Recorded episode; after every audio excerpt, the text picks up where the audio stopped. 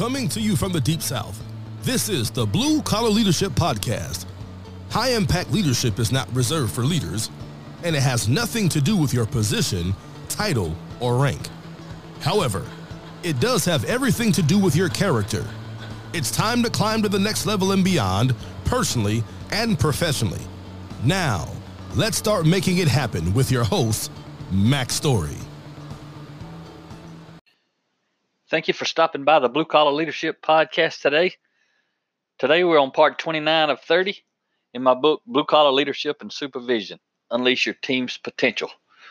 So, as we wrap, wrap down this 30 uh, part series, uh, I hope you've gotten the book. I hope you've dove into the book. Hope you're getting results by applying what you've learned in the book. And also to remind you, uh, there's a 30 part series on this book with a bunch of three minute videos. Uh, each each part is a, based on a three minute video.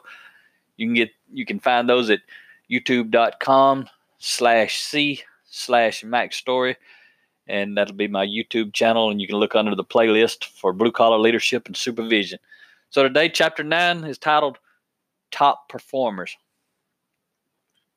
the subtitle is the challenge of retaining your game changers and back in july I released my latest book, uh, Blue Collar Leadership and Culture The Five Components for Building High Performance Teams.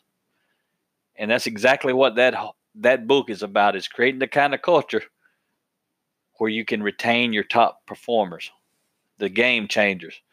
And, and when you retain those type people, they're going to help you. First of all, they're going to launch your business to the next level, your team, your organization's results, whatever you want to view it as view success as the, the top performers, game changers, they're the people that's going to take you to the next level and beyond. So I want to share a quote with you from Jim Collins. He says, Those who build great companies understand that the ultimate throttle on growth for any great company is not markets or technology or competition or products. It is the one thing above all others the ability to get and keep enough of the right people. And that's what all leaders are doing. If you're a formal, formal authority leader, you know the cost and the headache that comes with replacing team members, especially your top performers. So, what you need to know is uh, why most why most people leave the team, department, or organization why do they leave?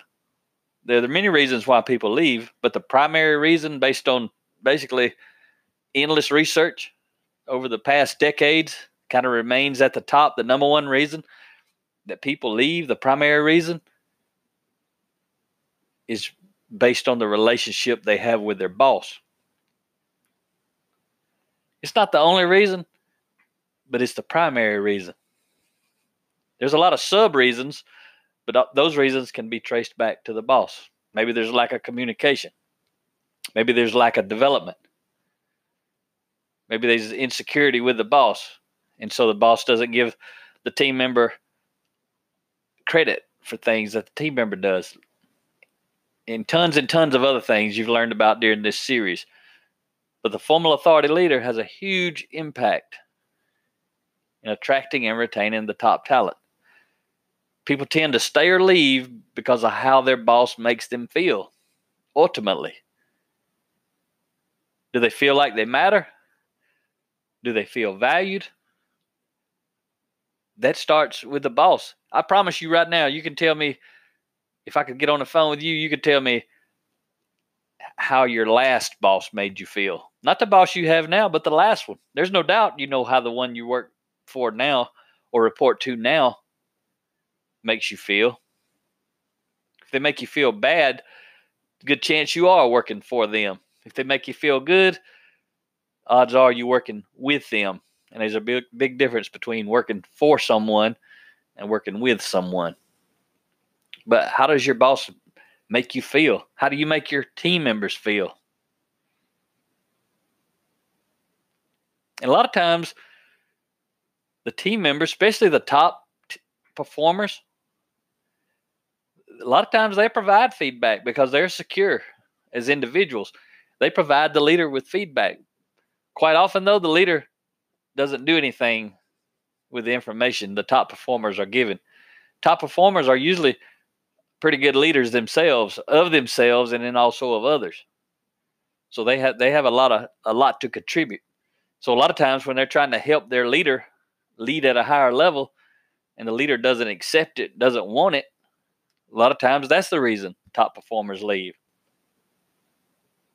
And there's something actually worse and more common than having a team member leave, whether they're a top performer or or or, or some an average performer. And what's worse than having them leave is having them quit emotionally but stay physically. When they quit but stay, it's the leader's responsibility to remove them from the team as quickly as possible because they're only going to contaminate the team and cause problems. Now, if the leader hasn't grown and developed th- this person or the team members in general, the leader's the problem. We talked about that previously when we talked about the weak link. A lot of times, team members quit but stay because the leader is not leading, they're being managed. So if a manager terminates those who quit but stay, they're not really solving the problem because the problem is in the mirror.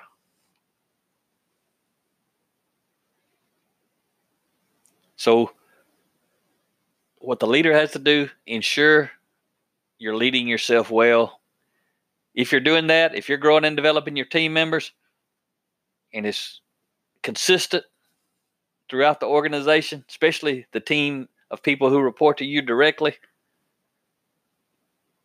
You're doing your your end of the, of the deal, and they quit but stay. You got to step up as a leader and remove that toxic person from the team because they're just holding back everyone else. Probably frustrating the rest of the team and probably frustrating you, and they're probably frustrated themselves. So get rid of that contaminant. That's what that person is a contaminant to uh, to the team. They're toxic. So while while they're when a when a, a leader leaves a toxic person on the team, while they're on the team, if you, if you're the leader and you're leaving a toxic person on your team, your leadership's going to be questioned. Your integrity is going to be questioned because everyone else knows, and they also know that you know, and they know you're not doing anything about it. So you lose your integrity, you risk your integrity. And you're going to lose trust with your team when that happens, especially the top performers. Because the top performers, they got a special eye. They really know what's going on. So to retain the best, you've got to remove the worst. And again, I always say it doesn't mean you have to necessarily get rid of that person. If you can grow and develop them, what you want to get rid of is the worst behavior. But if they're a bad team member, they're a toxic team member, and they're contaminating the team, you need to literally remove them from the team to retain the best. Otherwise, you retain the worst and lose the best. And that just doesn't make any sense whatsoever. But I'm here to tell you, I've seen it all across the country. I've seen it throughout my career. You've probably seen it too. You could probably validate it for yourself. There's a lot of leaders out there who hang on to the worst and end up losing the best because of it. Don't be that leader. Creating a team that works well together, values each other, supports the leader and the organization, that's not an easy task. But it's absolutely necessary to attract and retain top performers and I mentioned at the start of this episode, uh, my book, Blue Collar Leadership and Culture, is to help the top level leader understand. It's a roadmap to help them understand how to create a culture that's going to attract and retain top performers. That kind of culture does not happen by accident. A high impact leader at the top has to cause it to happen. If your leader's not that kind of a leader, you can still create a high performance team who's reporting to you. But it takes a lot more development on your end because you got to navigate all the junk that's going on around you, above you, beside you, and all that kind of stuff. But your team will still be uh, attached to you, meaning they'll trust you, they'll respect you. You've got to have your integrity. Now, I'm going to tell you this, though, but if you're the kind of person who could actually lead a high performance team inside of an organization that's not led by a high impact leader up above you, the odds of you staying there is pretty low because you're going to have options and you're not going to be happy reporting to the leader above who's not really a leader. They're more of a manager. And so you'll you'll find your your way to a better organization. You'll fire that boss and go hire a better leader and i'll share this quote with you it says it's the future that pulls rather than the past that pushes and, and what that quote is about is what I just said. When you're growing and developing, the future's pulling you. The past isn't pushing you. The future's pulling you. You're growing. You're seeing at a higher level. Your level of awareness has raised. I always ask folks from the stage on a fairly often, not always, but quite often. I'll say, is your lack of awareness holding you back? And then I'm silent, kind of people kind of look around. You can tell they're thinking on it. And I say, How would you know? That's what lack of awareness is. How would you know if your lack of awareness is holding you back? Only way you would know is if you're growing intentionally and you've made a habit out of it and you've climbed your way through it over and over and you realize you have a, a lack of awareness, it's holding you back. That's why you grow. The people who truly know their lack of awareness is holding them back are the people who are intentionally, constantly growing and developing themselves because they know that truth. Their lack of awareness is holding them back. People who are ignorant to that, they're not growing and developing. If they are, it's usually someone else who's pushing them. But I'm talking about high impact leaders. And it's the future that pulls them rather than the past that pushes them. Hope you enjoyed today's episode be back with you next next Friday, releasing the, the, the next episode, the last episode in this 30 part series on blue collar leadership and supervision. So we'll be wrapping that up. One more episode. Talk to you next time.